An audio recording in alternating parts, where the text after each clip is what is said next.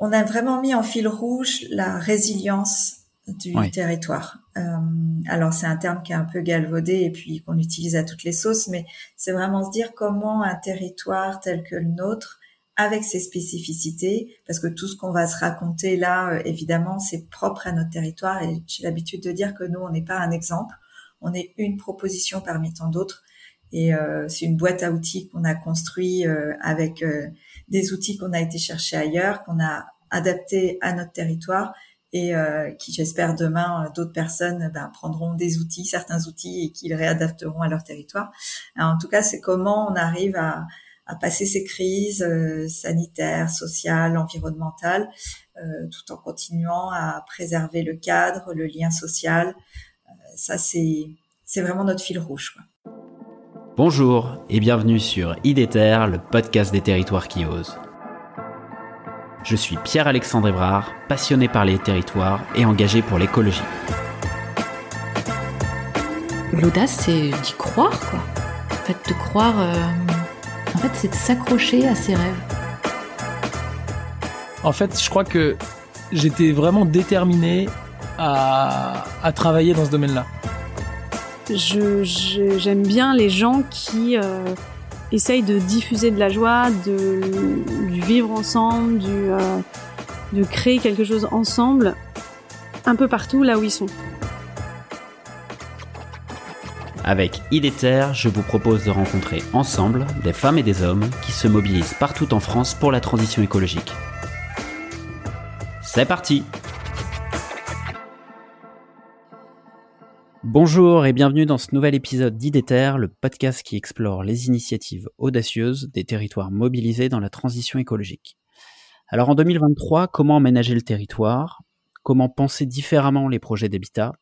Ces questions, nombreuses sont les collectivités territoriales à se les poser. À Plessé, là où j'enregistre cet épisode, nous croyons en un avenir où l'aménagement et l'habitation prennent une nouvelle dimension, où la démocratie locale se renouvelle et s'épanouit. J'accueille donc aujourd'hui au micro Aurélie Mézières, maire de la commune de Plessé, située en Loire-Atlantique. Bonjour Aurélie. Bonjour. Alors merci Aurélie de me recevoir et d'avoir accepté de, témoigner dans le podcast. Euh, depuis 2021, je pose un peu le sujet. depuis la loi climat et résilience, il n'y a pas un mois qui, qui passe sans que l'objectif de zéro artificialisation nette, plus connu sous l'acronyme de ZAN, ne soit commenté, modifié abondé pour certains, épuré pour d'autres. Et la dernière version de la loi visant à faciliter la mise en œuvre des objectifs de lutte contre euh, l'artificialisation des sols a été publiée euh, le 21 juillet dernier euh, au journal officiel. Alors pour rappel, pour celles et ceux qui ne le savent pas, l'objectif de ZAN de zéro artificialisation nette vise à ralentir et à compenser l'artificialisation des sols en France.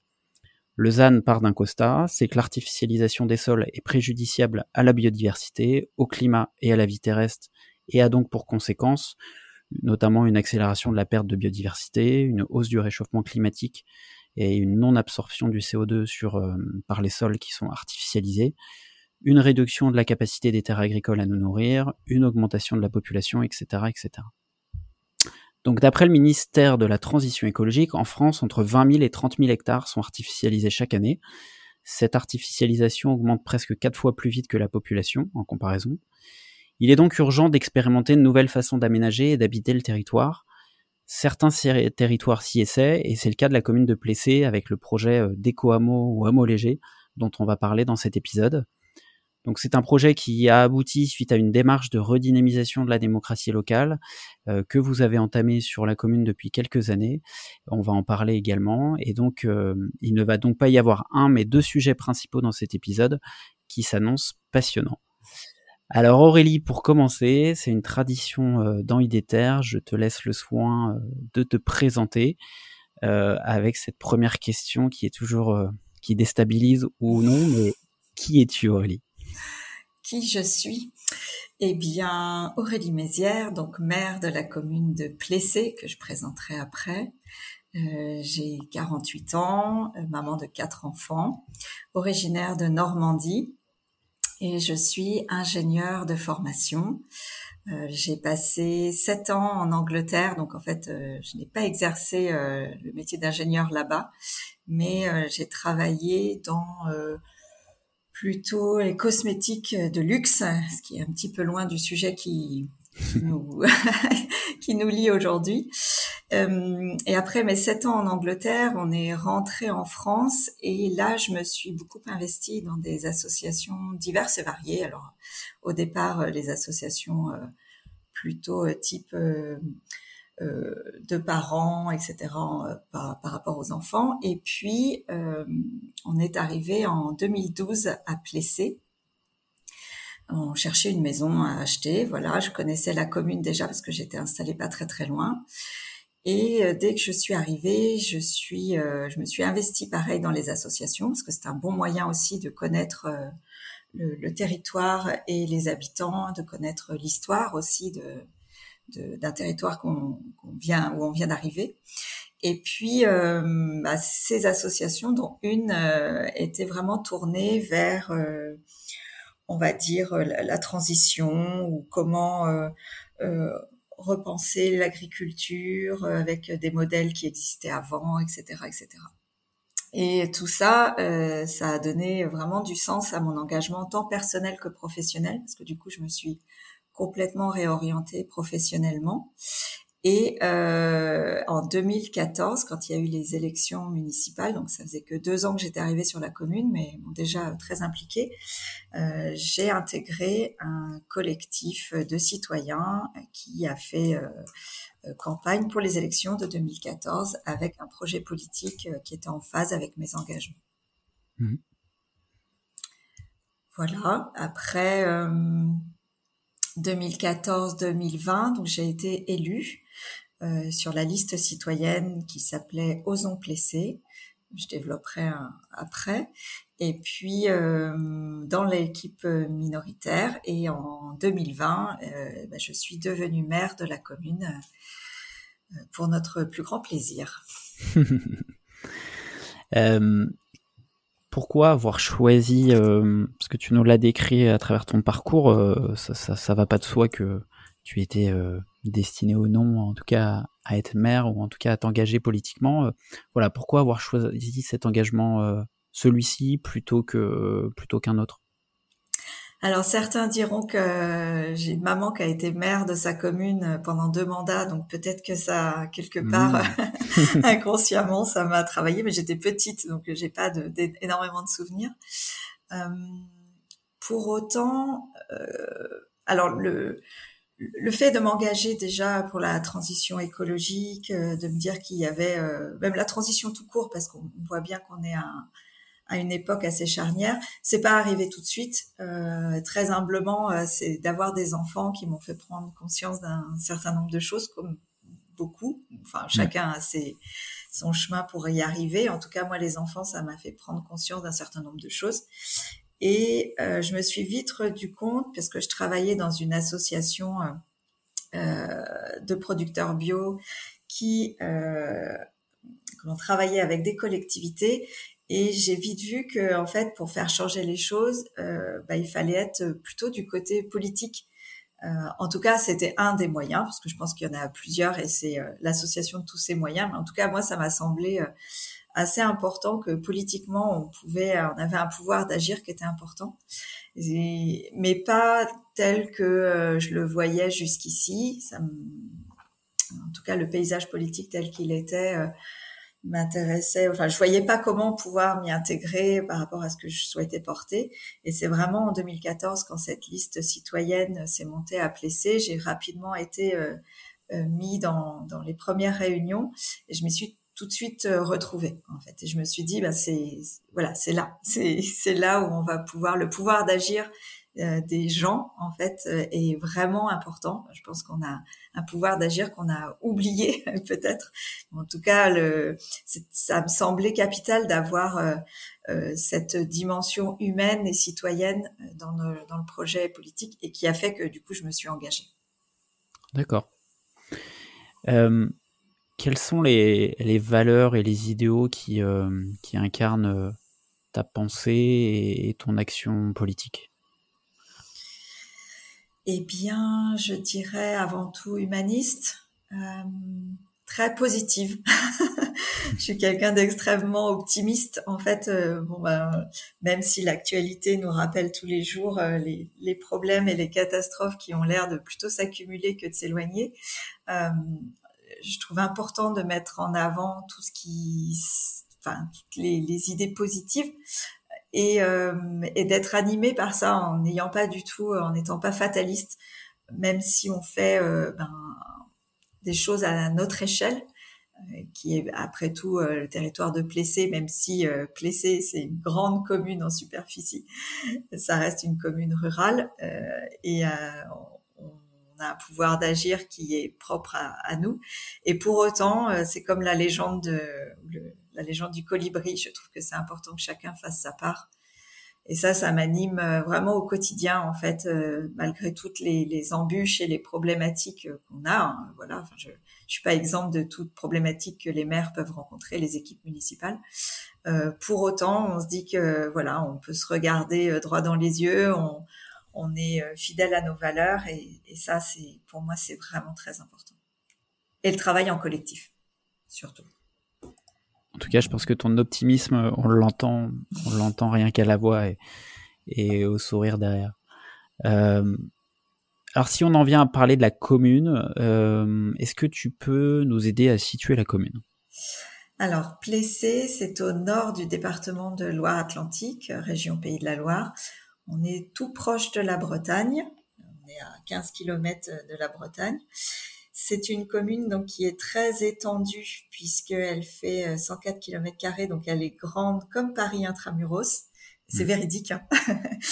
J'ai l'habitude de dire qu'il y a beaucoup plus euh, de, vaches que d'habitants, mais euh, on, on, est une commune voilà très étendue, rurale, de 5400 habitants, bordée euh, d'un côté par le canal de Nantes à Brest, on a la forêt du Gavre et avec un paysage très bocagé euh, et puis euh, voilà, un tissu riche en associations. On a plus de 80 associations euh, sportives, culturelles et diverses qui font que ça reste un, un territoire très dynamique. Et ça, c'est important de, de, le souligner parce qu'en ruralité, il y a énormément de dynamisme et d'innovation en fait.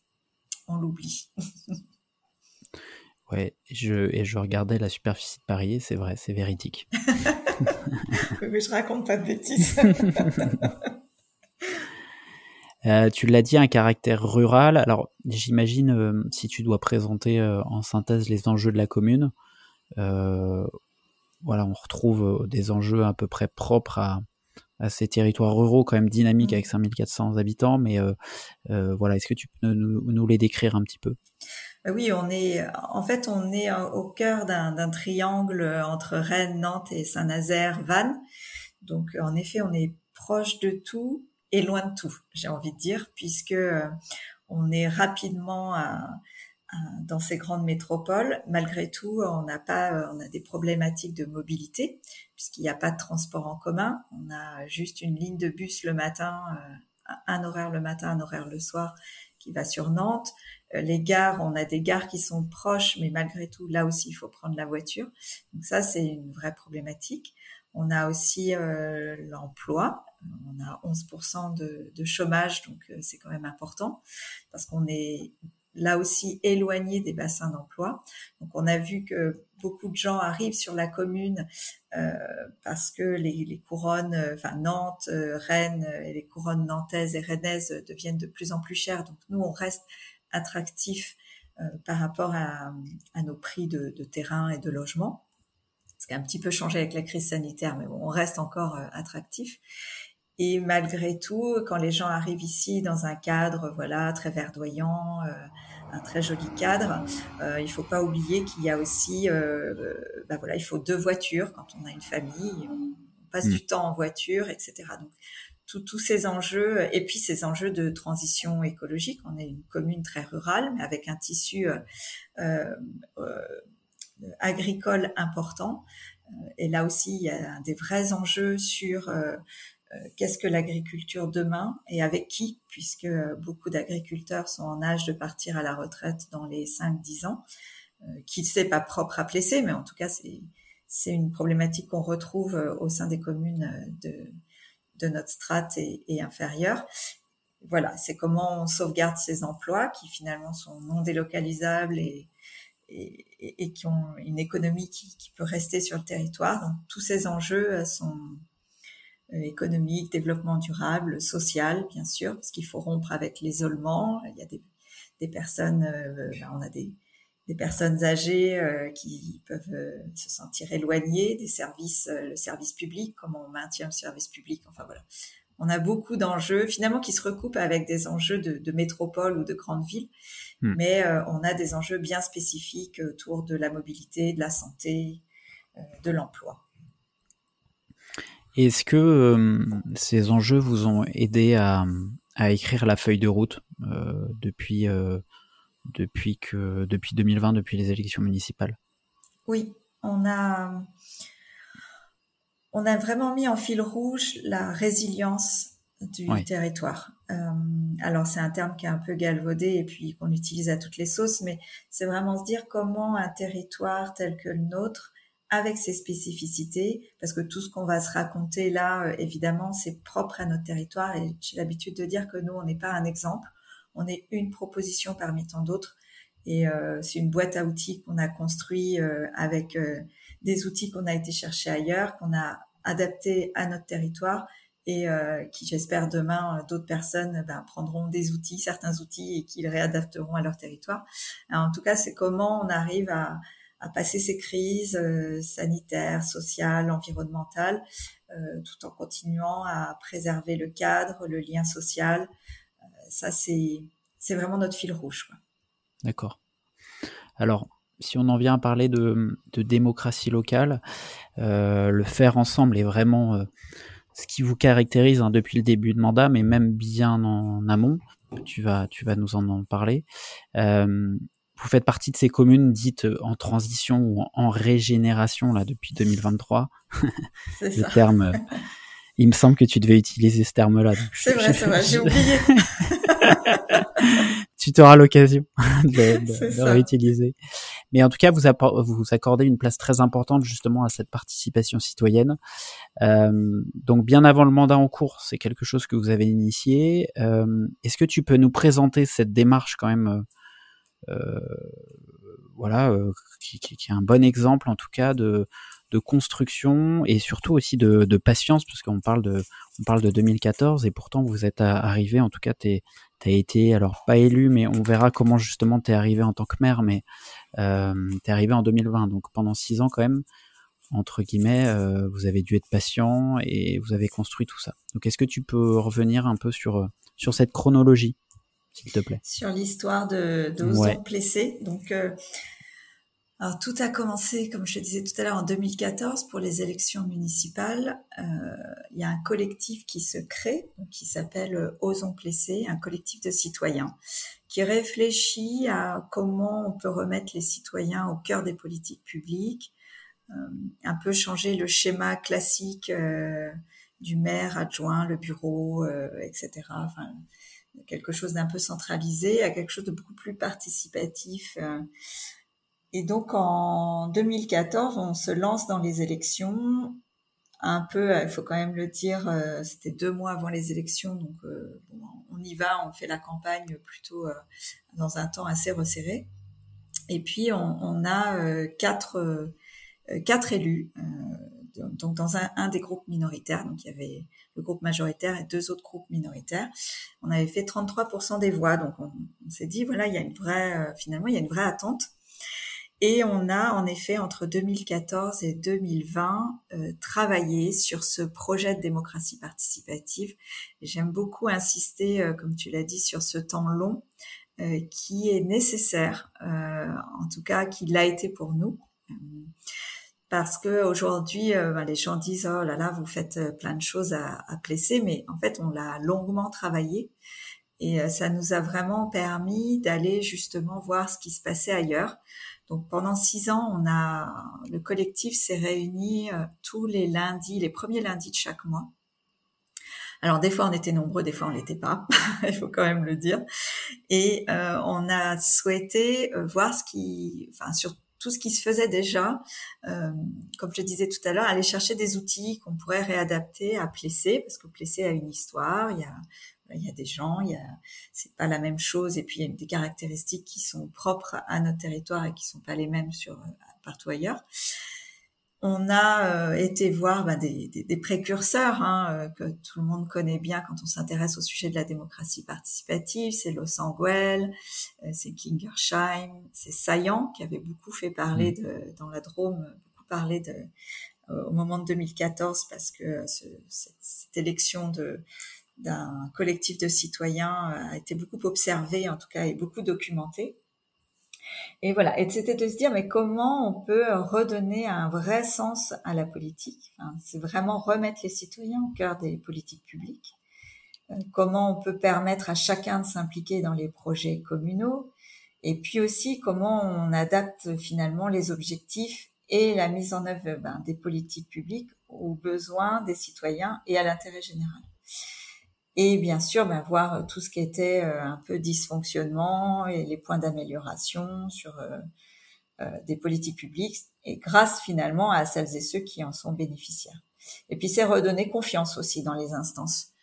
je pense qu'il y a une défiance ou en tout cas l'abstention, la crise des gilets jaunes. Il y a beaucoup de beaucoup de choses qui, qui, montrent que les gens ont perdu un peu pour diverses raisons. Je ne sais pas s'il y en a une particulièrement, mais en tout cas euh, qui s'intéressent moins, alors que finalement, euh, bah, c'est capital. Et la politique, c'est euh, voilà comment on gère la cité et mmh. comment on gère la cité ensemble.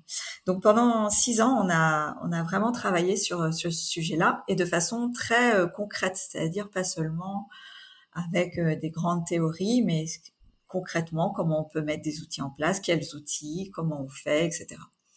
Donc en 2020, quand les, élections municipales sont arrivées, euh, on nous avait un peu dit euh, entre 2014 et 2020, bon c'est bien, mais euh, c'est un peu innovateur, on sait pas trop, etc. On s'est dit, ben, on va donner à voir finalement au moment de la campagne comment on peut faire tous ensemble. Donc on a fait des réunions publiques en allant vraiment au plus près des gens. Donc euh, comme la commune est très grande avec plusieurs bourgs, des hameaux, etc. Donc on est allé euh, un peu partout et à chaque fois on posait une question aux gens, c'est-à-dire qu'on n'arrivait pas en disant voilà ce qu'on va faire. On disait mais si vous vous étiez élu, que feriez-vous pour l'intérêt général? Et les gens avaient plein d'idées. Vraiment, euh, c'est incroyable l'intelligence collective quand elle se met à fonctionner. C'est passionnant et c'est vraiment euh, euh, très intéressant parce que les gens euh, vraiment ne sont pas dans l'objectif de penser juste au devant de chez eux. Ils sont vraiment là pour l'intérêt général. Donc il y a plein d'idées confusées. Mmh. À chaque fin de réunion, on les mettait en, on les mettait les unes à côté des autres et puis on les classait un peu. On a refait une grande réunion publique où on a mis toutes ces idées en huit grandes thématiques et chacun était amené à sélectionner euh, quelques idées parce qu'en démocratie participative, euh, il y a deux outils en tout cas qui sont euh, essentiels, c'est le post-it et la gommette, de façon à voilà ce que chacun puisse donner son avis. Et voilà, et on a comme ça identifié sur chaque thématique quelques idées phares. Les gens étaient invités à travailler sur ces idées phares pendant 15 jours et c'est comme ça qu'on a fait le programme programme des élections de 2020. C'était vraiment pour dire aux gens, bah, regardez, à partir de ce que vous, vous imaginez, vous pensez, etc., vos idées, et euh, vous pouvez les travailler. les, élus ne sont pas les seuls à avoir tout d'un coup la, science infuse, bien au contraire. On doit vraiment être là en, chef d'orchestre pour animer toute cette intelligence collective et faire en sorte que des choses puissent ressortir. Et donc en 2020, euh, on a fait ce travail-là, on a été élu donc là, on était quand même très contents. Et euh, parallèlement à ça, on a aussi, euh, on aurait voulu, dans un dans un idéal un peu utopiste, que ce soit la liste qui soit, euh, en tout cas, présentée dans sa globalité, mais il fallait forcément une tête de liste et puis un ordre précis, etc. Donc, pour déterminer la tête de liste, on n'a pas, on a choisi la méthode de la méthode du l'élection sans candidat. Donc l'élection sans candidat, ça veut dire que on travaille tous ensemble. Donc le collectif s'est réuni. Alors je l'ai pas précisé, on était à peu près autour de 150 personnes euh, euh, dans le collectif. euh, le collectif s'est réuni et a déterminé ensemble une fiche de poste, en gros, euh, pour la, tête de liste et future maire, avec un certain nombre de, de savoir-être, plus que de savoir-faire d'ailleurs, parce que le mmh. savoir-faire peut s'acquérir. Voilà, comme nous, pendant six ans, on, s'est formé à, à, beaucoup de techniques diverses et variées.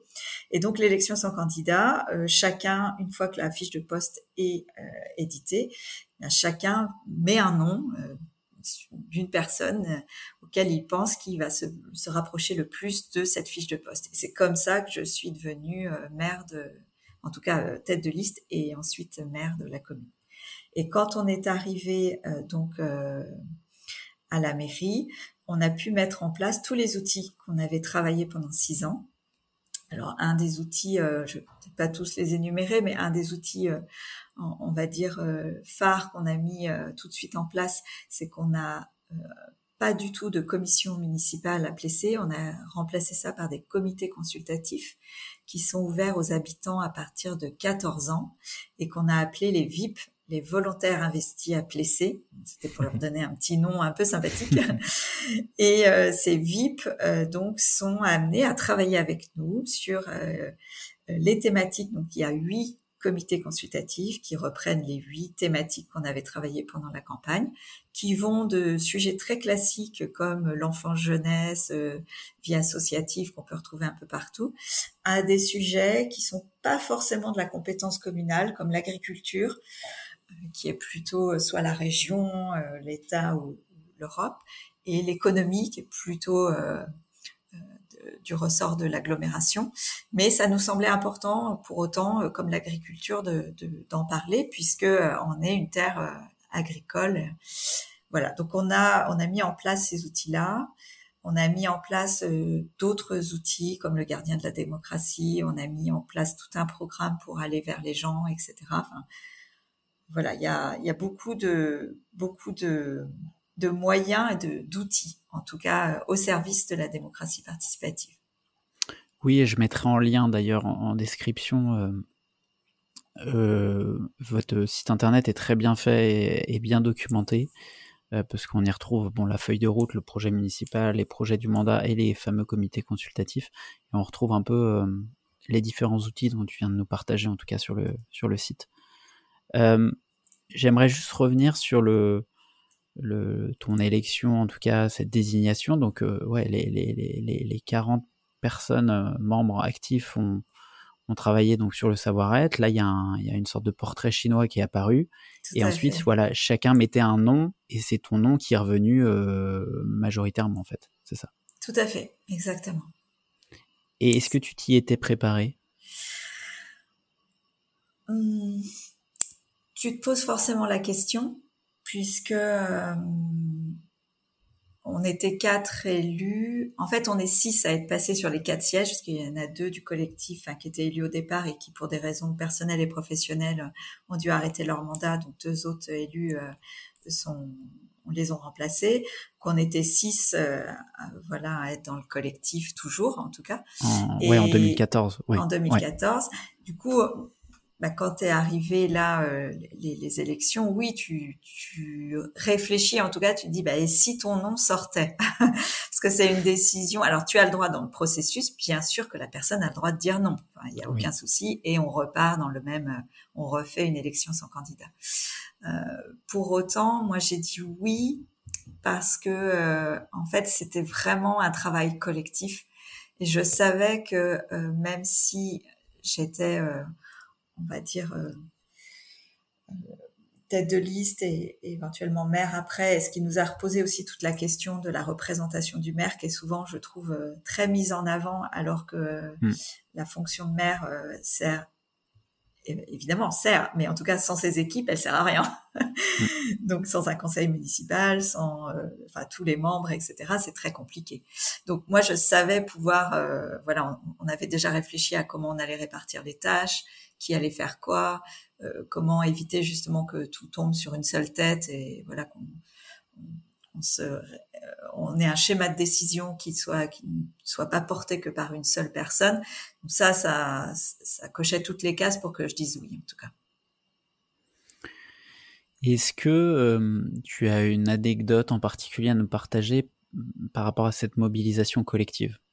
Tu vois, typiquement, j'imagine que vous avez abordé le sujet, on a tous des croyances ou des, oui, des croyances sur le sujet, et en fait là, vous avez été totalement surpris des résultats qui sont sortis ou de ce que ça a pu amener ou de l'ampleur que ça a pris. En 2020 Oui, en 2020, oui. Ouais. Est-ce que j'ai une anecdote? Ben, on y croyait, hein, on y a toujours cru déjà, euh, parce qu'on croit beaucoup en notre projet. On avait beaucoup travaillé, donc on, nous étions tous euh, vraiment très motivés et puis portés par euh, beaucoup de gens aussi. Donc forcément, ça, ça dynamise. moi, je me revois le, soir des, résultats. tous, on se regardait et on, trouvait ça incroyable. En fait, il y avait une joie qui était un peu en plus euh, euh, entaché par la crise sanitaire, hein, parce qu'on on hmm. rentrait en confinement, enfin en tout cas, et, euh, et on s'est retrouvé finalement avec une grande joie à pas pouvoir vraiment partager, et en plus on n'a pas été installé tout de suite puisque finalement on est vraiment on a vraiment été installé le 28 mai alors que les élections avaient été le 15 mars, et hmm. ça a été très long cette période là de de ne pas pouvoir finalement être euh, plus actif que ce qu'on le souhaitait, mais parce que voilà, les circonstances étaient telles que c'était c'était très irréel tout ce qu'on était en train de vivre entre voilà la joie de, de, de se dire on, on, y est arrivé et en même temps la crise sanitaire, etc. C'est très ambivalent comme euh, comme sentiment à ce moment-là. Et est-ce que tu as des, des, des enseignements euh, de cette période-là de, de, construction, de, d'expérimentation comme ça euh, démocratique qu'on retrouve après aujourd'hui vous dans votre pratique de l'action publique euh, à Plessé euh, encore en 2023 mais est-ce que voilà il y a eu des enseignements forts sur cette période-là? Bah, les enseignements, c'est qu'il faut savoir prendre son temps. Alors, on dit toujours que le temps public est plus long que le temps privé. Alors, c'est déjà vrai, mais quand on fait de la démocratie participative, ça se renforce. Mmh. Donc, c'est très, très, très important de bien cadrer euh, ou en tout cas de donner un cadre clair et précis aux gens qui viennent travailler avec nous. Euh, donc on est tous ensemble, euh, mais pour autant il y a les élus et les VIP. On forme une grande équipe, mais chacun a son rôle. Et les rôles, ça, on s'est vraiment aperçu ça très vite. Il était important de bien les positionner. C'est pour ça qu'on a travaillé très rapidement dès le départ à une charte des VIP, euh, donc nos volontaires investis à Plessé, pour que, tout comme l'élu a une charte euh, qui est simple mais efficace, il fallait aussi qu'il y ait une charte pour le VIP, pour que les personnes, quand elles viennent, elles sachent dans quel cadre elles évoluent, comment les décisions vont être prises, qui les prend, euh, quels vont être leurs degrés d'implication, jusqu'où elles vont pouvoir aller, etc. Donc il peut y avoir des degrés différents hein, suivant les projets et tout, mais en tout cas ce cadre-là, il était très important. Et cette charte, euh, qui est aussi accessible euh, sur, la, sur le site de la commune euh, était un, un, des premiers outils euh, qu'on a rapidement mis en place et qu'on a travaillé, pareil, tous ensemble, pour permettre aux gens de, de, de signer et de savoir en quoi ils s'engageaient. Donc l'engagement, il est de, de un an alors vous allez me dire, on aurait pu mettre six mois, on aurait pu mettre plus. Bon, on s'est dit un an. Évidemment, c'est renouvelable. Et évidemment, si les gens ont envie de partir avant, ils peuvent partir pour des raisons euh, diverses et variées. En tout cas, ça donnait un cadre là aussi. Et puis euh, dedans, on a mis tout ce qui est confidentialité, etc., etc pas de conflit d'intérêt, évidemment, on vient pour l'intérêt général et pas pour son intérêt personnel. C'était des choses, euh, là aussi, on n'a rien inventé, c'est des choses très simples, mais ça permet, euh, et en démocratie participative, c'est vraiment très important d'avoir ce cadre-là. Oui. Est-ce que vous êtes satisfait des résultats aujourd'hui de ce que des différents outils que vous expérimentez? Euh, Voilà, notamment un billet de la démocratie participative, c'est souvent, on entend, bah en fait c'est toujours les mêmes qui reviennent et, euh, et, en fait juste du coup du fait que ce soit toujours les mêmes qui soient représentés dans les différentes instances, bah en fait on, sort de la de l'intérêt général et on arrive plutôt sur l'intérêt privé. Est-ce que vous, euh, voilà, est-ce que, est-ce que voilà, vous êtes satisfait des résultats et comment mettre en place des, des garde-fous pour pour éviter cela? Eh bien, en effet, c'est les fameux TLM. je crois c'est Joe Spiegel, maire de Kingersham, qui avait, qui les avait appelés comme ça, toujours les mêmes. Hum, évidemment, au départ, euh, on a les gens viennent parce qu'ils ont une appétence pour la chose publique. Donc ça peut être des gens qui sont déjà très engagés dans des associations, des gens qui ont le temps, des gens euh, voilà avec des profils euh, un peu variés, mais en tout cas qui, qui ont une vraie appétence. Et ça, en effet, c'est un piège dans lequel il faut et, enfin, éviter de tomber on a mis en place, alors après un départ, euh, parce que voilà, on a eu les deux premières années de crise sanitaire, de confinement. Alors quand vous faites de la démocratie participative, euh, c'est quand même un peu compliqué. On a réussi euh, à, passer quand même cette période un peu difficile et, à maintenir un lien avec les, habitants et les inclure le plus possible. On s'est quand même aperçu, voilà, qu'en effet, c'est toujours les mêmes personnes qui viennent. Donc pour ça, on a mis en place un programme qu'on a appelé Aller vers là aussi, on n'a pas fait un brainstorming euh, très intense pour trouver le nom. Mais en tout cas, euh, c'était pour se dire, mais comment on va vers les gens euh, qui s'intéressent pas à la politique, qui n'ont pas le temps, qui pensent que leur avis compte pas. Et, donc ça, ça passe par des outils aussi très divers et variés qu'on a mis en place, et enfin qu'on est toujours en train de mettre en place parce qu'on les a mis, on a commencé l'année dernière et 2022 et, voilà, là, ça, se déploie 2023-2024, euh, des outils pour aller vers les gens.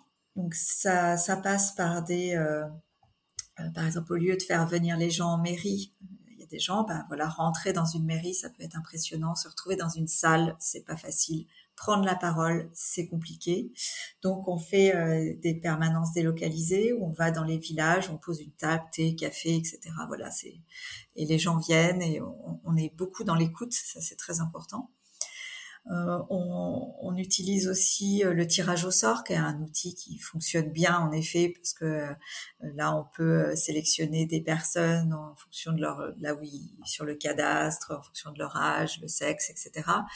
Euh, on fait ça, par exemple, euh, un des outils qu'on a mis en place, c'est les invitations euh, au conseil municipal. Souvent, ben, les gens le savent ou ne le savent pas que le conseil municipal est public. Donc, en fait, les gens peuvent venir à n'importe quel moment. Mmh.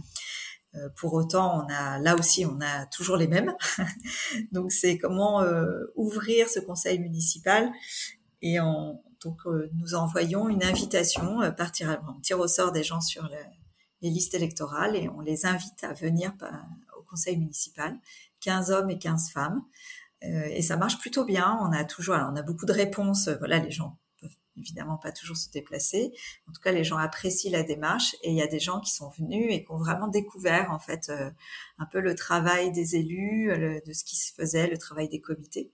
Ça, c'est et sur des sujets euh, pas toujours euh, euh, des sujets techniques. Hein. Quand on vote le budget, je me souviens de plusieurs personnes qui étaient là, qui n'étaient jamais venues et qui sont restées jusqu'au bout. on les a quand même applaudis à la fin. et, et ils ont droit à la parole à la fin aussi, ça c'est important sur des sujets d'intérêt général. Mais voilà. Et c'est toutes ces petites initiatives, là encore, on n'a rien inventé, c'est toutes ces petites euh, outils, démarches, etc., euh, d'aller chercher les gens, des ateliers citoyens, etc., etc. Est-ce que tu t'es, vous, vous êtes formé à l'intelligence collective ou vous, vous êtes fait accompagner?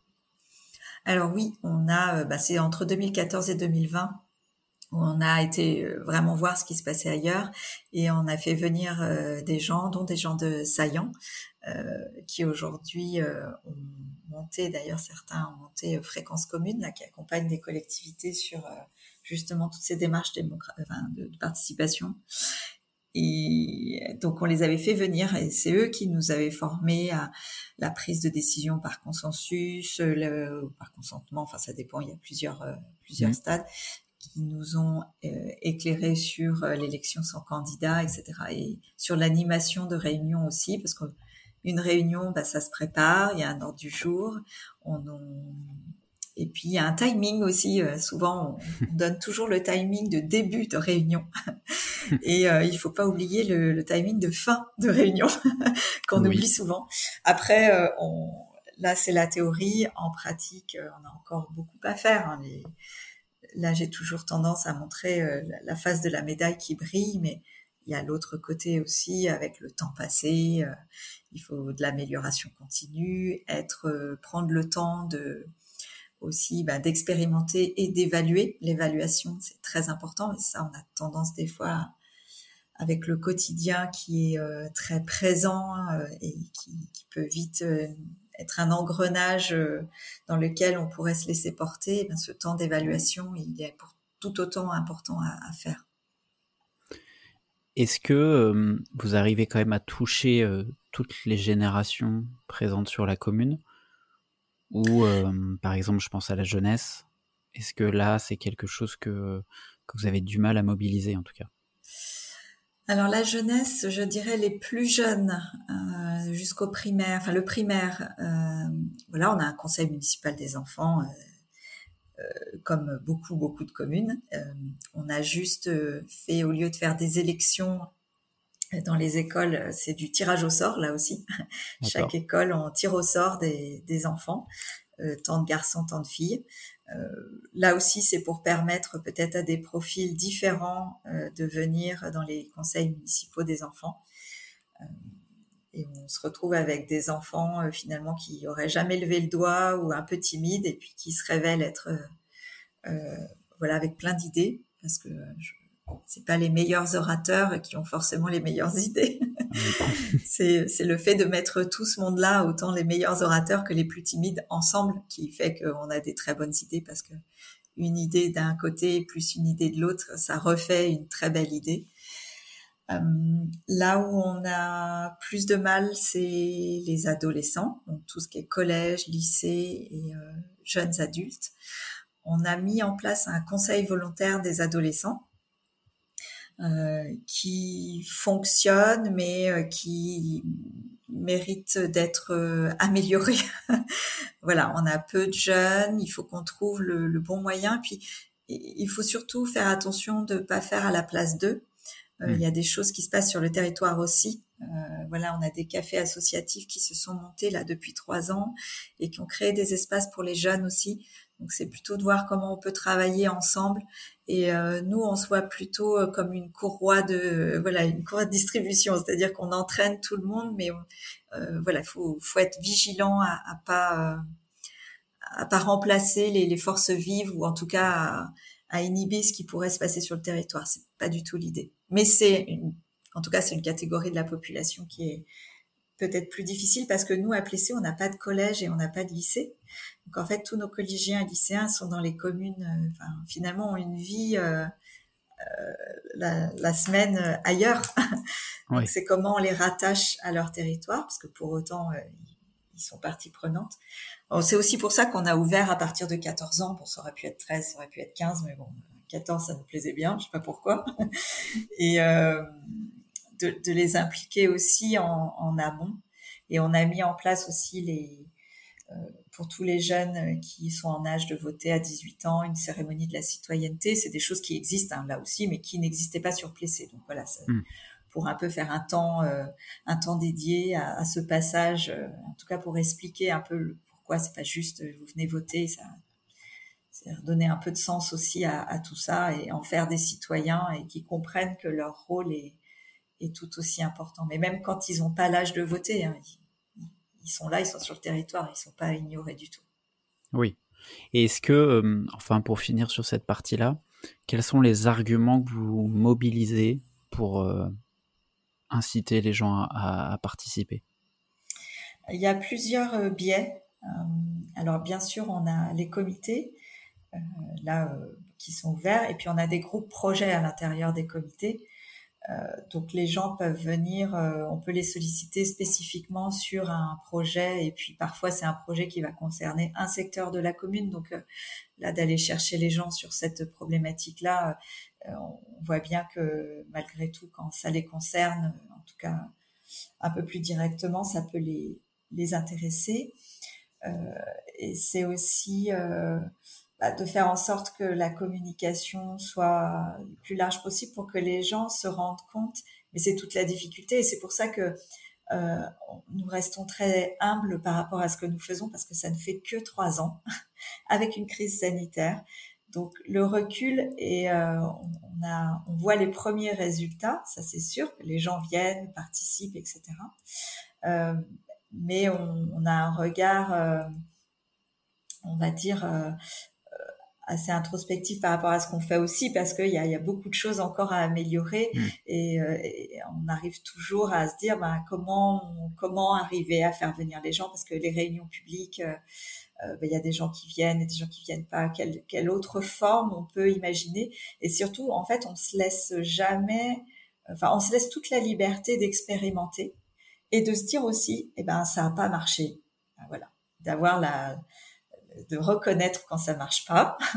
Et c'est pas grave si ça a pas marché. C'est toujours un enseignement. C'est toujours euh, de se dire, bah voilà, très bien, on évalue, ça a pas marché, pourquoi? Et eh bien, hop, on change la formule. Ça nous est arrivé sur euh, euh, sur différents événements, des fois des événements qui ont très bien marché et puis d'autres pas du tout et euh, bah, de mobilisation, hein, je parle citoyenne. Mmh, mmh. Et voilà, parce que peut-être l'horaire convenait pas, parce que le lieu n'allait pas, la forme n'était pas bonne. Et on voit que le, le, fond est important, mais la forme est capitale. Euh, voilà, quand vous faites des, des balades où on, on, parle en même temps, etc., on met les gens en mouvement, euh, ça, ben, c'est très intéressant. Ça peut-être sûrement désacralise des réunions un peu statiques où, euh, là encore, comme je disais tout à l'heure, des gens n'osent pas, parler ou n'osent pas s'exprimer. Il faut que les gens puissent s'exprimer différemment avec des formes différentes. Donc tout ça, il faut vraiment explorer et, chercher des, nouvelles façons de faire. Et, ça, on adore ça, nous, à Plessé. euh, merci beaucoup Aurélie euh, pour ce, partage sur, euh, sur, la, sur la démocratie locale à Plessé. Euh, maintenant, si on en vient à parler de, de l'éco-hameau, qui est le, second sujet de l'épisode. Donc, j'ai mentionné en introduction hein, la loi climat et résilience qui, euh, qui définit l'objectif de ZAN, zéro artificialisation nette. Bon, j'imagine que tu es attentive à cela. Et quel regard portes-tu sur, sur cet objectif et sur les, les modalités de la loi, même si on, n'en voit que, que, quelques petits bouts pour l'instant, mais euh, et puis il y a encore les, les, les, décrets qui doivent rendre opérationnel tout ça. Mais voilà, j'aimerais avoir ton avis un peu sur, sur le sujet. Le fameux ZAN, euh, dont tous les élus parlent beaucoup, ça fait couler beaucoup de, beaucoup d'encre en tout cas. euh, alors pour avoir été à beaucoup de réunions et sur lesquelles cette thématique est souvent revenue, je vois beaucoup de craintes. Euh, voilà. Alors peut-être euh, d'autant plus en Loire-Atlantique où on accueille euh, beaucoup d'habitants. La, Loire-Atlantique est très attractif, ce qui peut paraître bien ou pas, justement parce qu'il faut accueillir beaucoup de, de populations et c'est comment on les accueille. Et je trouve que le ZAN, alors il y a peut-être en effet des choses à, améliorer ou à voir comment on peut faire, mais pour moi c'est vraiment une belle opportunité peut-être de faire, euh, ben, de, reprendre la page blanche et de se dire ben voilà ce qu'on a fait avant, la façon dont les bourgs étaient construits, euh, comment on accueillait les populations, euh, voilà on a fait ça pendant un certain nombre d'années. Je porte pas de jugement sur ce qui a été fait ou pas fait en tout cas, c'est là et le passé, on n'y reviendra pas. C'est plutôt de, de, regarder vers l'avenir et de se dire bon, ben, voilà, on a fait comme ça, on voit que ça marchera plus, c'est plus possible. Et ben comment on fait autrement? Et, et, ça, pour nous, c'est vraiment très inspirant de justement d'être toujours euh, dans l'expérimentation, enfin l'expérimentation qui doit devenir euh, concrète en tout cas, mais de, de repartir sur euh, de changer de logiciel. Je peux comprendre que ça soit pas facile, mais en tout cas c'est nécessaire. Et ce changement de logiciel, il, il implique euh, qu'on doit être très pédagogue, qu'on doit accompagner, qu'on doit expliquer les enjeux, parce que si on est très euh, basique, et ben voilà, bon, en gros, on pourra plus, euh, on pourra plus rien faire, et puis les, les bons élèves sont pas euh, finalement sont mal servis par rapport aux mauvais élèves qui eux euh, vont toujours avoir une grande capacité de, de construire. Je pense qu'il faut arrêter ces ces, ces, combats entre territoires. C'est vraiment ensemble qu'on doit trouver des solutions et euh, chacun à notre niveau. Et c'est un ensemble de solutions qu'on doit trouver. Il n'y a pas une solution, il y en a plusieurs. C'est comme comme tout. Euh, il n'y a pas un exemple, il y a des propositions qui font que ce ZAN, il peut être une vraie opportunité de repenser l'aménagement des territoires. Vraiment. Hmm. Alors, sur par rapport au projet des, des hameaux ou de, de hameaux légers, euh, est-ce que tu peux, euh, donc il me semble que c'est le fruit du, du, comité justement cadre de vie et transition territoriale, est-ce que tu nous, peux nous présenter la, la jeunesse du projet? Alors tout à fait, donc le comité cadre de vie transition territoriale qui est un très joli mot pour dire euh, travaux et voirie. Mais en tout cas, c'est un comité où on a beaucoup d'habitants. D'ailleurs, on a beaucoup de VIP. Comme quoi, l'aménagement du territoire, ça intéresse, euh, mm. ça intéresse les gens. Et euh, la première chose qui a été faite dans ce comité, c'est monter en compétence les uns et les autres autour de ces enjeux. Parce que quand on parle de la loi climat et résilience, quand on parle de la neutralité carbone en 2050, euh, voilà, c'est important de reposer des constats et que tout le monde ait le même niveau d'information pour pouvoir réfléchir ensemble. Alors ça, ça fait partie aussi, euh, euh je, refais un pas de côté par rapport à tout à l'heure, le savoir doit vraiment être partagé euh, et c'est important que tout le monde monte en compétence, tant les élus que les habitants. Parce que plus on sait de choses sur un sujet, plus on est en capacité de voir les tenants et les aboutissants et aussi pourquoi une idée euh, finalement qui paraissait bonne au début l'est un peu moins au, regard de ce qu'on a pu apprendre et comment on la transforme pour arriver à quelque chose qui, qui a du sens. Euh, donc ce comité euh, a travaillé sur ces notions de résilience et de neutralité carbone et s'est dit finalement comment demain, on peut euh, avoir cette neutralité carbone qui va quand même être pas simple à, obtenir parce que c'est en gros, il va falloir 2 tonnes équivalent de CO2 par habitant. Et on a mis des exemples en face. 2 tonnes équivalent de CO2, c'est quoi? Eh ben, C'est 5 mètres carrés de construction neuve. Ou hmm. euh, si on prend le chauffage, c'est 130 mètres carrés par an chauffés à l'électricité. Donc en fait, c'est vraiment pas grand-chose. Et euh, on sait aussi que le béton-ciment, c'est le troisième plus gros pollueur mondial de gaz à effet de serre. tout ça, tous ces éléments euh, qui sont connus, hein, euh, voilà, c'est des éléments euh, sur, enfin, en tout cas chiffrés et, et connus. Euh, comment on les met, enfin, comment on prend tout ce savoir pour limiter l'impact environnemental de la construction puisque à Plessé, on accueille beaucoup d'habitants. En 20 ans, on a pris 2000 habitants ce qui est quand même énorme. Énorme, oui. Et on, voilà, on est passé de 3500 à 5400 habitants.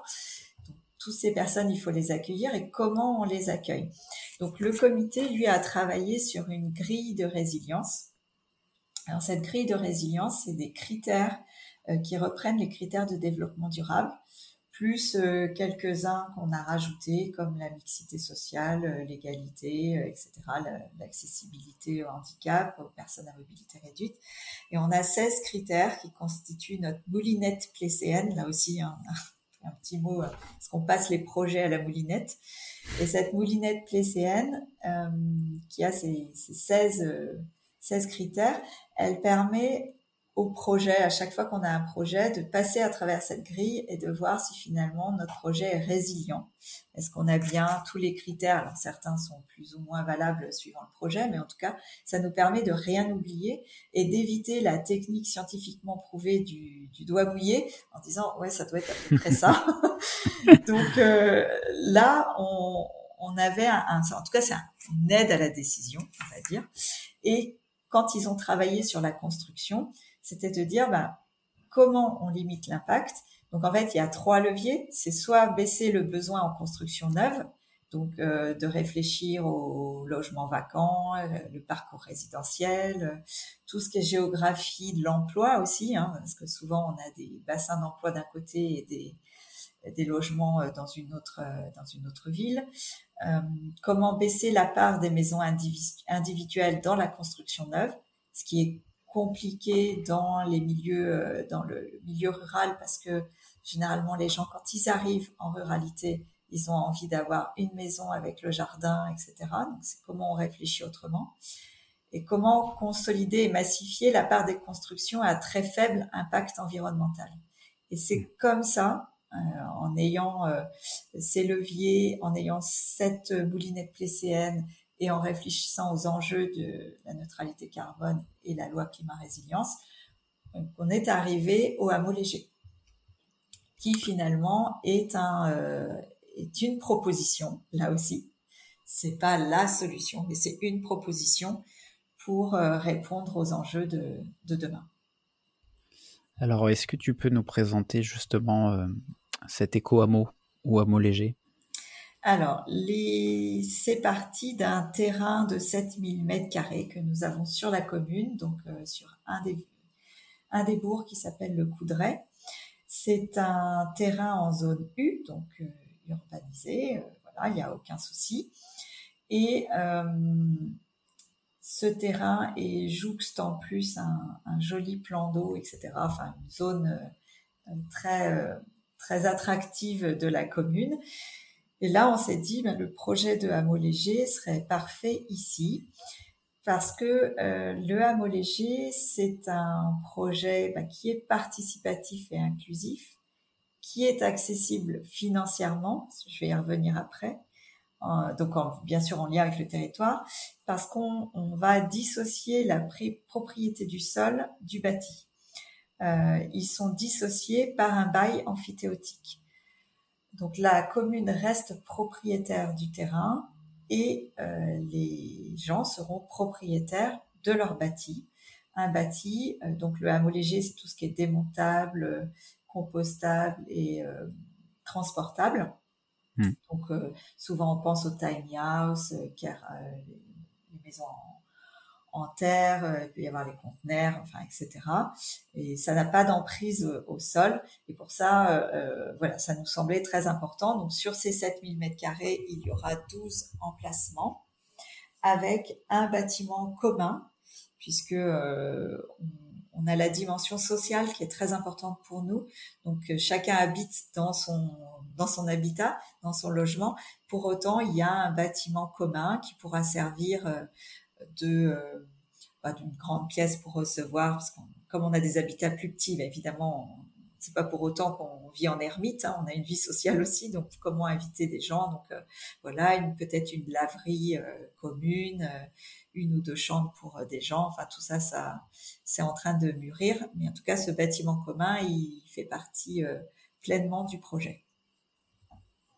Et il me semble aussi, par rapport à l'aspect social, qu'à côté, vous avez aussi un projet de, de terrain de sport. Enfin, vous l'appelez pas comme ça, mais c'est un terrain de loisirs. Donc, euh, comme je disais, à côté, il y a un plan d'eau avec un, bâtiment qui sert beaucoup pour euh, fêtes d'école, fêtes de famille et, tout type d'événements, qui est un peu en contrebas, hein, pas juste à côté, mais en contrebas. Et euh, l'idée, c'est de, de, de, faire des aménagements pour relier un peu le, bourg, le hameau, le hameau léger et cette zone-là qui est un tout petit peu excentrée, avec euh, des aménagements sportifs, mais euh, euh, qui seraient complètement inclus dans le, paysage, c'est-à-dire des infrastructures douces, fabriquées avec des, des, matériaux biosourcés et vraiment en cohérence avec l'ensemble du projet, bien sûr. Hmm. Alors, par rapport aux enjeux justement qui accompagnent l'éco-hameau, on l'a cité, bon, la, la non-artificialisation euh, euh, du bâti, en tout cas, euh, on le disait, enfin derrière, tu, l'as évoqué aussi quand tu présentais les enjeux par rapport à l'accessibilité au logement, c'est qu'aujourd'hui, un projet comme cela permet bah, de faire accéder des personnes à, un prix euh, moindre euh, que ce qu'on connaît aujourd'hui sur le marché de l'immobilier, mais à, les faire accéder quand même à la propriété. Exactement. Cette notion de propriété, je pense qu'elle va être amenée à évoluer dans, je pense avec les générations qui, arrivent. Euh, nous, c'était un peu le, Graal, en tout cas, d'avoir euh, être propriétaire de sa maison. Ça reste encore d'ailleurs euh, important. Euh, pour autant, je pense que ça va être amené à évoluer. Et là aussi, il faut des propositions différentes. Il y aura toujours des gens pour être propriétaires, bien sûr, classiquement, et, et c'est pas du tout un souci. Mais en tout cas, il faut des propositions autres parce que on se rend compte que les gens, euh, en effet, déjà, il y a l'accessibilité financière telle que tu le disais. Et quand on a déjà 40 ou 50 000 euros à, ne pas mettre dans un terrain, ben, l'air de rien, ça permet ça de le mettre dans son logement. Mais il y a aussi une conscience peut-être sur des transitions qu'on a amenées, c'est d'avoir des logements plus petits, qui sont moins énergivores aussi, plus faciles à chauffer, euh, et on vit un peu autrement, euh, plus dehors, ou en tout cas, euh, on, est tourné vers un, autre mode de vie. Et ce mode de vie va pas du tout convenir à tout le monde, mais comme tout à chacun, on est tous différents. Je trouve que c'est important d'avoir cette proposition-là qui permet, on, on, voit bien le parcours résidentiel, même sur nos communes rurales, il est classique hein, des personnes qui partent de chez leurs parents, des jeunes qui vont s'installer. Bon, bah, avec les moyens qu'on a en début de, de carrière, eh ben, ça permet d'avoir un logement. Après, il y aura toujours, il y a les personnes plus âgées qui veulent se rapprocher du bourg. Donc, les grandes maisons dans les hameaux, elles sont à nouveau accessibles. Donc là, pour des familles euh, avec plus d'espace. Et puis, euh, euh, en effet, quand on les enfants partent et qu'on se retrouve à, deux ou à un, ben en tout cas, on peut aussi avoir le, souhait d'avoir plus petit et, ça peut être une réponse. Euh, pour beaucoup d'enjeux, en fait, c'est une réponse. Enfin, en tout cas, c'est une solution qui, qui, peut être intéressante pour beaucoup de gens. Et on s'en rend compte parce que le collectif qui va, parce que la commune va louer au collectif le, le terrain, qui sera propriétaire des, enfin, où chacun sera les membres du collectif sont propriétaires des, logements, euh, on a des profils très variés finalement. Alors, ce que j'ai oublié, oui, vas-y, vas-y. Oui, vas-y. Non, non, non, vas-y, Aurélie. J'ai oublié, c'est qu'on est accompagné par l'association Amo Léger, euh, qui fait un travail formidable sur euh, d'accompagnement des collectivités sur ces projets atypiques, mais qui le sont de moins en moins, parce qu'on devient quand même de plus en plus nombreux à s'engager dans cette voie-là. Euh, par rapport dans c'était par rapport aux différentes étapes du projet qu'on voit bien donc déjà on parle de d'un terrain euh, euh, zoné U dans le PLU de Plessé. Oui. Ensuite, c'est un terrain de vous qui vous appartient, enfin qui vous appartenait et qui vous appartient. En tout cas, quand vous avez décidé, ok. Et et derrière, donc vous avez dû, euh, tu parlais d'Amo Léger, euh, derrière en fait, euh, ce, ce Amo Léger vous a accompagné pour faire un appel à projet où vous avez donc essayé de mobiliser des, des collectifs, des, des, familles qui souhaitent s'impliquer dans ce projet-là. C'est bien ça? Tout à fait. Alors au tout départ, on a commencé même avec l'association Amo Léger, comme nous, à tout projet, la participation citoyenne était très importante. On a travaillé avec eux sur des ateliers citoyens euh, parce que quand vous annoncez que vous faites un, on va dire un lotissement classique, euh, où voilà, les gens viennent plutôt voir le prix des terrains et, et quand ce sera possible, ou déposer des permis. Quand vous annoncez que vous faites un, du hameau léger, il y a beaucoup de craintes et de peurs qui, qui remontent. euh, et ça, c'était important de les entendre et de les travailler avec les riverains et les citoyens. Donc, mmh. Léger a commencé par nous aider à, à, faire ces réunions, ces ateliers citoyens, où on a vraiment posé euh, tout sans, euh, voilà, de façon très libre et, et, et très claire euh, sur les craintes de chacun. Alors euh, voilà, l'environnement, le, paysage, est-ce que ça va être, ça va ressembler à un camping, est-ce que voilà, on a, pu entendre des choses diverses et variées. Et tout ça, on l'a posé avec eux. Euh, donc ça, ça a permis euh, voilà, de se dire ben, vers où on va, qu'est-ce qu'on veut, qu'est-ce qu'on ne veut pas. Et euh, ensuite, Léger nous a en effet aidé à construire cet appel à projet, puisqu'il fallait un collectif, comme je le disais. Finalement, nous, on reste propriétaire du terrain, on loue à un collectif. Et alors là, ça nous a un peu posé souci intellectuellement parce qu'en fait, personne ne choisit ses habitants. En tant que collectivité, on ne choisit pas les habitants qui viennent sur sa commune. Les gens viennent s'installer, euh, voilà, ils ne demandent pas la permission, euh, en tout cas d'acheter ou en disant est-ce que est-ce que je peux acheter?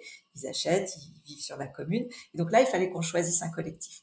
Donc on a travaillé avec euh, l'association sur le, projet et on a fait un, un week-end c'était en février, il me semble janvier-février, 2021. Là, je ne suis pas tout à fait sûre de mon information. en tout cas, on a fait, c'était, je me souviens, c'était pendant l'hiver et deux jours où on a fait un, un séminaire où les gens étaient invités, tous, toutes les personnes qui étaient intéressées par ce projet-là. Euh, c'est l'association Amolégé qui animait. Donc euh, il y avait plein de tables rondes, c'est-à-dire euh, bah, comment on se projette, comment c'est vivre dans un collectif, finalement c'est quoi la, un, bâtiment à Amolégé, de façon à ce que les gens qui étaient intéressés par le projet puissent avoir plus d'informations on a fait des visites sur le futur site aussi. Et là, on a eu beaucoup, beaucoup, beaucoup de gens qui se sont intéressés. enfin, quand on a mis, euh, on a lancé l'appel à projet à ce moment-là, donc on a eu 200 personnes qui étaient venues sur le week-end et on a plus de 650 personnes qui ont contacté la commune. Et euh, mon adjoint Thierry Laure, que je remercie euh, beaucoup avec Robin Boulaoui, conseiller délégué, euh, qui travaillent sur ce sujet avec le comité parce qu'ils ont eu énormément de sollicitations. Et euh, finalement, on a fait, on a composé un jury d'habitants, d'élus, etc. Et on a reçu plusieurs collectifs. Euh, et on en a, bon, il a fallu en sélectionner un. Et on en a sélectionné un qui aujourd'hui euh, est accompagné toujours par l'association Amolégé. En fait, la commune finance cet accompagnement pour euh, bah, qu'ils écrivent euh, leur euh, gouvernance aussi, puisque finalement, hmm. ce collectif qui va avoir un bâtiment commun et qui va avoir des règles de vie communes aussi, bah, ça s'accompagne, on s'improvise pas collectif et, et comment on, réfléchit à ceux qui vont s'installer, qui vont repartir, comment on intègre des nouvelles personnes, etc., etc. Et là aujourd'hui, on, on a recruté euh, l'architecte, les travaux de voirie vont bientôt démarrer. Pour une livraison à peu près euh, sur quelle période? Euh, Si tout va bien, je pense que début 2024, les, premières maisons, les premiers habitats légers devraient pouvoir s'installer. Ouais, donc en plus on est sur des. Commence, on sait jamais quand ça oui, les fameuses aléas de chantier. Ça. Mais euh, en tout cas, par contre, euh, voilà, on est sur des périodes de construction bien inférieures à ce qu'on peut connaître euh, ah classique. Quoi. Bien sûr, oui. Nous, on, s'occupe, la commune prend en charge la voirie et la construction du bâtiment commun. après, comme tout projet très innovant, heureusement, on est plusieurs communes, donc on se met en réseau pour en discuter. Mais il y a plein de questions à défricher euh, est-ce que finalement cet habitat léger, ça compte dans le zéro artificialisation? Pas? Euh, Comment on fait pour les compteurs? Est-ce qu'on fait un seul compteur, plusieurs compteurs, eau, électricité? Tout ça, ça amène plein de questions. Après, euh, souvent les gens nous posent des questions sur, euh, bah oui, comment ça va être pour la taxe d'aménagement, l'assainissement? Mais en fait, on répond à chaque fois, mais c'est exactement la même chose qu'une construction classique qui est euh, régie par les règles du PLU, le plan local d'urbanisme, euh, par l'assainissement. Il doit y avoir un assainissement conforme, il doit y avoir euh, les taxes, etc. C'est exactement la même chose. Sauf qu'au lieu d'être une maison en pierre ou en, bah, c'est une maison en parpaing, c'est une maison qui n'a pas de fondation et, qui est légère entre guillemets. Oui, c'est ça. Justement, par rapport aux ânes, tu penses que euh, ça, va être considéré comme une, zone euh, artificialisée? On espère en tout cas que ça ne sera pas compté pleinement. On aimerait que ça, ça ne le soit pas, puisque finalement, euh, si demain on voulait récupérer le terrain, ou si les gens partaient tous, par exemple, et que ils s'en vont, parce que le bail amphithéotique est de 99 ans, hein, on assure quand même un temps long sur, euh, évidemment, euh, pour que ça ne soit absolument pas précaire pour les gens qui, qui, euh, arriveraient sur, sur ce hameau. Mais en tout cas, voilà, si ça devait s'arrêter du jour au lendemain, ben, en fait, les maisons, elles s'en vont, on retrouve le terrain, certes avec des aménagements de voirie, mais qu'on va qu'on envisage aussi de façon très douce, en tout cas. Oui. Tout autre projet pourrait à nouveau émerger ici. Après, euh, dans quelle proportion ça va être pris en considération totalement, partiellement, pas du tout, c'est difficile de, le dire. Euh, en tout cas l'outil juridique, donc tu l'as dit, c'est on est sur un, bail amphithéotique, donc 99 ans, donc ça veut dire que chaque propriétaire d'habitat léger verse un loyer à la commune. C'est bien ça. C'est ça, exactement. Alors en fait, c'est il versera, enfin c'est le collectif euh, qui versera un loyer. Et chaque euh, après, participant du collectif, euh, là c'est leur gouvernance interne, mais nous on, on demande un loyer qui qu'on qu'on essaie d'être le le plus juste possible. Je pense que ça va être encore en, mais c'est autour de 150 euros par mois pour disposer aussi d'un bâtiment collectif, des voiries, etc. Donc, oui ça devrait être à peu près de cet ordre-là, euh, ce qui permet, euh, voilà, d'avoir accès à, comme je disais, à un bâtiment, à des services, euh, etc. il fallait que ça soit juste et en même temps, c'est sur 25 ans à peu près que nous, on rentabilisera, entre guillemets, le, le projet, ce qui permet aussi des rentrées d'argent futur pour la commune ce qui est pas négligeable parce que ça permet, euh, enfin, on voit bien que les communes, et ça c'est un tout autre sujet, mais sur les ressources euh, diverses et variées euh, qui ont tendance un petit peu à se rétrécir. Et c'est des projets qui, qui, sont vertueux en fait, c'est remettre au pot commun après aussi. Non mais as raison, c'est un, c'est un élément quand même important. Pour en tout cas attiser la curiosité de celles et ceux qui nous écoutent et puis euh, voire même de convaincre. Est-ce que euh, est-ce que tu vois des limites à ce projet-là? Euh, Comme ça, j'en vois pas. la limite, ça peut être, elle est toujours plutôt humaine. Hmm. Est-ce que le collectif va bien fonctionner Voilà, ça, ça peut être un, enjeu. mais là encore, on, je reste très positive parce que ben, j'ai foi en l'humain. Donc euh, je me dis ben voilà, il y a euh, ça, ça convient à des gens. Voilà, ça ne convient pas à tout le monde, mais ça convient à des gens. Donc je pense que euh, voilà, la seule peut-être limite que je mettrais c'est là et encore pour moi c'en est pas vraiment une. je pense que ça va être intéressant. Il y a plein d'autres communes qui partent dans cette démarche-là. Ça peut ouvrir des, des perspectives aussi sur moi, je pense à des communes où il y a beaucoup d'emplois saisonniers, etc. Enfin, c'est comment pour l'agriculture aussi, comment on met le logement, euh, le logement de fonction. Euh, finalement, euh, on peut l'envisager autrement. L'habitat léger peut être une réponse parce que ben, ça, ça implique le logement des fermes aujourd'hui, c'est de l'habitat qu'on capitalise aussi. Donc finalement, quand on est plusieurs à venir s'installer, est-ce que l'habitat léger serait pas une réponse? Qui permet de pas artificialiser les sols, en tout cas d'être très doux avec euh, les, les, enfin, l'infrastructure est très douce par rapport au vivant. Et puis, euh, euh, je voulais rajouter aussi quand je, fais un petit pas en arrière, mais quand pour convaincre aussi, alors je parlais des ressources que la commune peut avoir plus tard en termes financiers, mais c'est aussi, et je pense que ça c'est un enjeu qui est capital pour l'avenir, c'est qu'on garde du foncier et en fait, les collectivités, elles doivent avoir des réserves foncières. Hmm. Ce bien commun, il doit, euh, c'est pas que le service public, c'est aussi le foncier.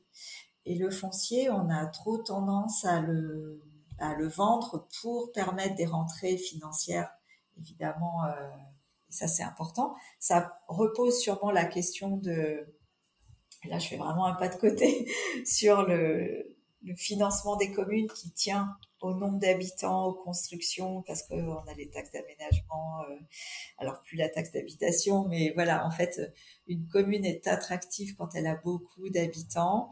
Est-ce que euh, l'attractivité demain, c'est pas euh, plutôt de répondre aux besoins d'un nombre d'habitants défini? Mais bon, c'est un grand débat. Hein. Et mais voilà, je pense en tout cas que le fait de rester propriétaire aussi de notre terrain, euh, c'est important parce que euh, c'est du capital commun en fait pour tous les habitants. Et, euh, et pour les enjeux de demain que peut-être on ne définit pas encore, où on en voit un peu les contours. Tant je pense à l'eau, la gestion voilà de, l'alimentation, etc. il va être important que les collectivités gardent du, du foncier. Est-ce que c'est un projet que éventuellement, alors tu, tu l'as dit, hein, ça fait partie d'une solution, c'est pas la solution, mais est-ce que c'est un projet que vous envisagez comme reproductible sur la commune?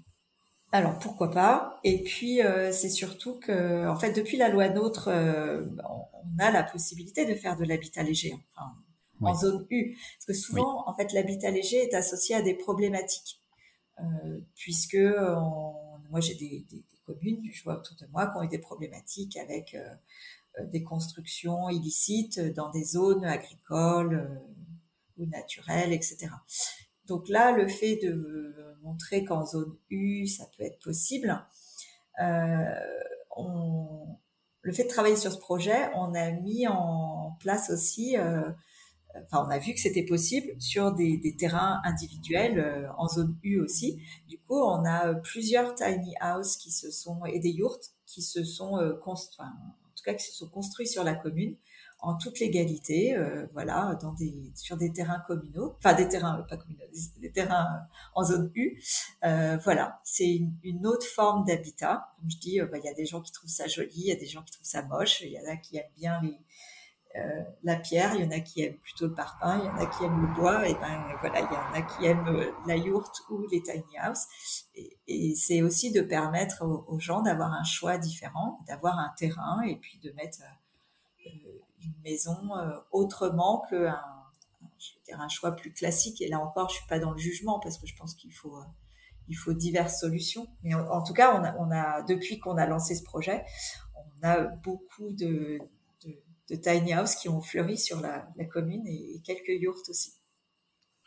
Oui, il me semble que c'est la loi, euh, la loi Allure, je crois, enfin même sur des terrains zonés euh, N et, enfin, naturels et agricoles.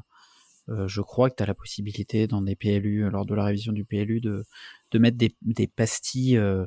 des stécales. des stécales, voilà. Et, mais ça doit pas être la loi Allure ou ça doit être la loi Elan. enfin, alors là, il faudrait que j'ai mon adjoint avec moi. c'est ça d'avoir euh, d'avoir plusieurs cerveaux autour de moi. euh, eh ben, écoute, euh, merci beaucoup pour euh, pour ce partage en tout cas. on en arrive à, la conclusion en tout cas de l'épisode. J'aime bien poser cette question-là à mes invités. C'est quel est selon toi le meilleur récit pour accompagner la transition? Oh, c'est une vaste question, ça. en quelques mots. Euh, après 1h15 déjà. Après 1h15, voilà. Je dirais qu'il faut avoir un récit positif. J'ai pas un récit précis, mais en tout cas, euh, pour moi, la transition, elle est, euh, elle est nécessaire. Elle, elle est sûrement subie par un certain nombre de gens parce qu'on peut pas avoir tous les mêmes. Être très convaincu ou pas du tout. On peut subir les choses ou, euh, ou pas, mais euh, on doit raconter du positif. On doit raconter un récit commun. Euh, je pense pas que les peurs ou faire peur, être très noir, ça veut pas dire être en oui oui land et puis et de pas voir ce qui se passe, mais en tout cas c'est de se raconter quelque chose qui emmène les gens euh, et le changement, il, il, se fait dans la positivité. En tout cas, il faut partir des gens, hein, c'est sûr. Il faut pas être dogmatique et dire c'est comme ça, etc. Il faut partir des gens et, et, et les emmener euh, sur un récit positif euh, qui est à inventer et qui est divers et varié. Je pense qu'il n'y en a pas qu'un là encore. Mais en tout cas, euh, c'est pas en, étant noir et en étant pessimiste que ça fait changer les gens. Si on veut faire changer les gens, si on veut amener les gens à réfléchir autrement, il faut que ça soit positif, il faut que ça amène euh, euh, du, je dirais des pas de la joie parce que mais en tout cas il faut que ça ça parle aux gens en disant ok bon ça c'était comme ça mais maintenant demain ça va être autrement et c'est pas tout noir on a vraiment des choses à faire tous ensemble oui, qui est de la projection, quoi, quelque part. Exactement. Qu'est-ce que l'audace pour toi? Ah, C'est une question très philosophique, tout ça. l'audace, euh, je dirais que c'est oser ne pas avoir peur de tomber. Euh, ça peut être rude et ça peut faire mal, hum, mais de toujours euh, se relever et apprendre de ses erreurs et, et puis avancer. C'est ça le, le ouais, d'être audacieux. Et, puis c'est de pas avoir peur de faire des pas de côté, de se dire que eh ben allons-y, ça a toujours été comme ça, très bien, ben on fait un pas de côté, on change, on voit, euh, bon ça marche pas, mais on continue, voilà de pas rester enfermé dans des schémas euh, euh, peut-être qui ont toujours été tels qu'on les a connus. C'est ça l'audace, d'aller au-delà. Et puis on a vu, c'est grâce à ça qu'il y a eu plein d'inventions sûrement avec des gens très audacieux et très innovants. tout à l'heure, quand tu te présentais, tu, on a parlé de l'optimisme. Euh, et d'où tu le puises, cet optimisme? Je le puise euh, ben, dans une foi dans une foi dans la vie euh, qui est assez inébranlable. Alors peut-être que euh, même s'il y a eu des épreuves et tout à chacun on a des épreuves, je trouve que la vie est un beau cadeau. Enfin vraiment, on vit qu'une fois, donc il faut il faut enfin, rester optimiste. Et, là encore, il y a des gens qui vivent des choses très dures et je le, en tant que mère, on, est confronté à ça. Euh, c'est peut-être là où je me dis, euh, j'ai peut-être beaucoup de chance moi de vivre ce que je vis euh, et donc de pas être de pas être dans le négatif, d'être dans le positif. Et il y a quelqu'un qui m'a dit il y a pas très longtemps, même tout ce qui peut t'arriver, tout ce que tu peux subir, etc. On a toujours la liberté et cette liberté, elle sera toujours là du choix, euh, enfin en tout cas de la façon dont tu vis, euh, dont tu réceptionnes ce qui t'arrive, que ça soit subi ou voulu, c'est toujours toi qui choisis. Et ça m'a vraiment porté comme message en me disant, ben voilà, même quand il y a des coups durs et tout ça, c'est de se dire, on, reste positif. Et puis euh, nous, on se le dit tout le temps en équipe, hein, seul on va plus vite, ensemble on va plus loin, mais c'est vraiment vrai tout à chacun. Quand ça va pas et qu'on appelle un ami ou qu'on va prendre un café et tout, on sait combien c'est ressourçant. Ben c'est pareil dans les collectivités. c'est ressourçant d'être à plusieurs parce que euh, tous, on peut avoir des moments dans nos vies euh, d'élus, dans nos vies personnelles ou professionnelles qui peuvent être compliqués. Pour autant, euh, la force du collectif fait que voilà, on se sent pas seul dans son coin. et ça, c'est très important à véhiculer. Merci pour, euh, merci pour ce partage. Est-ce que tu as un endroit ressource? Tu as un endroit où tu aimes te retrouver? Certainement avec mes enfants. C'est un peu classique hein, comme. Euh... je ne vais pas être très originale dans ma réponse, mais euh, je me ressource beaucoup auprès d'enfants aujourd'hui, c'est quatre adolescents qui me font bien aussi redescendre sur terre un certain nombre de fois et, qui me permettent de ne pas perdre le cap aussi. Euh, on a des grandes conversations euh, tous ensemble et, des fois c'est très confrontant, mais c'est très ressourçant la plupart du temps. Est-ce que tu as un conseil lecture? Eh bien, euh, un conseil lecture, euh, j'ai lu les livres de Joe Spiegel. Je les ai pas tous en tête, euh, mais je les conseille. En tout cas pour les gens qui sont intéressés sur tout ce qui est démocratie, etc. Et aussi un des derniers, oui, un des, j'ai dû, dû, lire à peu près tous ces, tous ces livres que j'ai toujours trouvé inspirants et très humble aussi, puisque lui a fait un chemin aussi euh, assez intéressant. Et, euh, et on m'a conseillé, mais je l'ai pas encore lu, euh, d'autres livres aussi, mais j'ai pas j'ai pas les références en tête, donc je vais pas le dire. Mais en tout cas, les livres de Joe Spiegel sont très intéressants pour toutes ces questions de démocratie participative. Ok, je mettrai les je mettrai en tout cas le, la référence dans la description de l'épisode. Euh, et enfin, est-ce que tu as euh, une question? Je te propose qu'on inverse les rôles. Euh, c'est bien ça. tu interviews et je réponds. voilà, tu as la, tu as, tu, tu, tu, peux me poser n'importe quelle question. Alors j'ai le droit à des jokers hein, parfois, mais généralement j'y réponds. Oh, je vais être, je, je, vais être très gentil avec ma question. Moi, j'aimerais bien que tu me dises quel quel a été pour toi le, le, on en avait parlé un peu, mais le, le déclic, euh, le déclic pour toi de, de t'engager dans la transition euh, telle que tu le fais, mais qu'est-ce qui a été un, moment clé pour toi de prise de conscience euh, de, ce qui se passait là maintenant? Euh, alors oui, on a parlé, euh, et je le dis en bande-annonce aussi du, podcast, le, pourquoi, à quel moment en tout cas j'ai décidé de me lancer dans le podcast.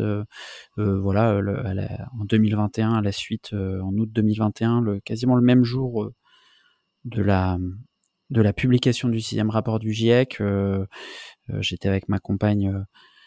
enfin, on avait prévu des vacances superbes et rien ne s'est passé comme on l'avait prévu. Euh, à cause d'un épisode orageux renforcé par le changement climatique et donc on s'est on a été on s'est rapatrié euh, euh, chez quelqu'un qui était climato-sceptique et avec lesquels euh, on était en en totale discordance et donc on a mal vécu la chose parce que déjà on n'a pas pu on n'a pas pu réaliser les vacances qu'on souhaitait en plus de ça on avait quelqu'un qui qui en face de nous, qui était complètement à l'opposé de nos aquariums euh, de pensée, de, voir le monde, euh, quelqu'un qui avait euh, pas loin d'une soixantaine d'années, donc qui avait déjà vécu, mais qui avait un regard très pessimiste sur la vie.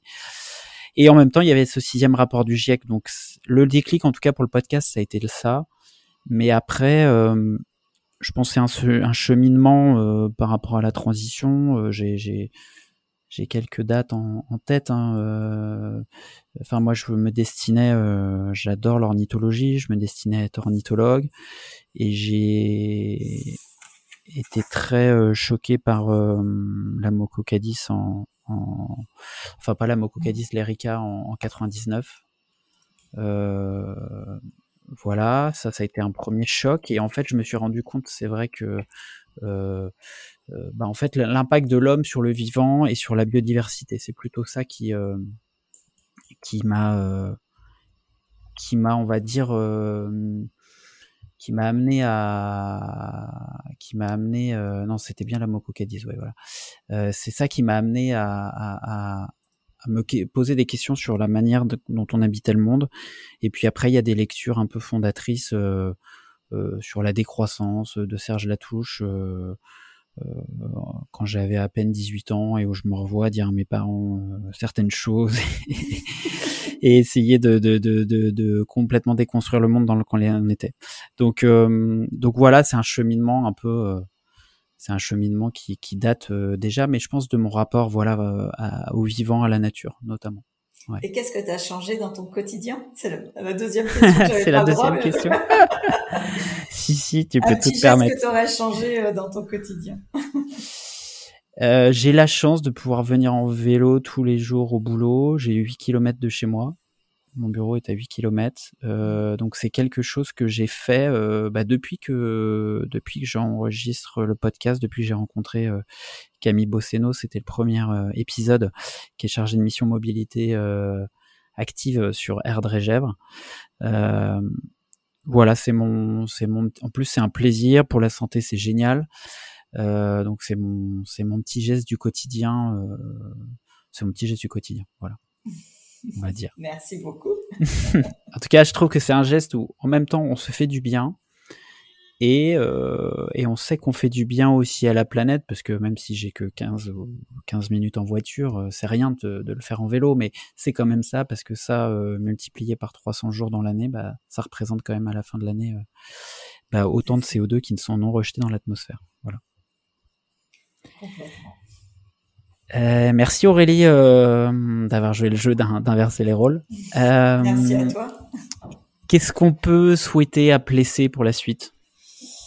Dans les trois dernières années du, du mandat notamment et, et au-delà Eh bien, on peut se souhaiter toujours autant de participation, encore plus. On peut se souhaiter beaucoup de moments conviviaux, des projets qui aboutissent et puis une transmission qui, euh, qui est là euh, tous les jours, que ce soit par le podcast que tu fais, euh, par parce qu'on peut transmettre aussi. On nous a nous transmis des choses et c'est important pour nous de continuer à, à transmettre. Donc là, il y a un mandat de six ans, mais l'idée c'est que tout ça, ça se transmette après de façon à ce que ça perdure et puis qu'on ait un avenir qui soit joyeux, en tout cas très optimiste.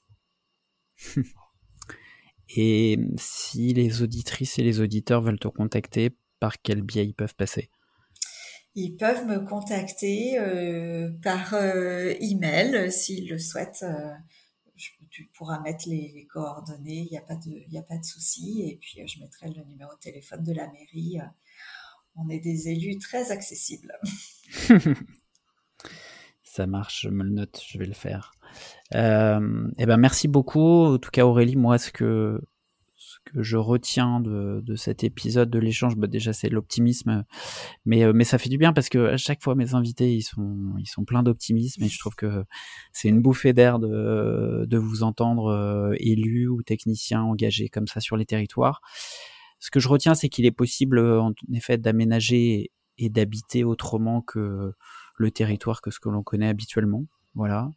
Euh, il est aussi possible de faire confiance aux gens et de revitaliser la démocratie euh, locale comme vous le faites, même si, si, vous êtes en expérimentation, que tout n'est pas parfait, mais en tout cas, euh, j'ose imaginer qu'à qu'à Plessé, comme partout ailleurs, on peut tester ça. Les, on a des citoyens qui sont bien dans leur bottes et bien dans leur territoire. Voilà. Il faut que les élus se mettre des étoiles, se mettre des étoiles eux-mêmes dans les yeux pour pouvoir euh, euh, pouvoir se projeter, expérimenter, pas avoir peur de faire le pas de côté. Euh, on en a besoin. Ouais, puisque je, ce que je ressens beaucoup dans ton témoignage, c'est que vous aimez stimuler l'action et, donner vie à de nouvelles possibilités en fait que vous aviez pas forcément imaginées. Oui, exactement. Et puis vraiment une idée, une rencontre euh, et, et, ça, ça ne ça ne laisse euh, comment le rôle de l'élu n'est pas du tout remis en cause par les habitants.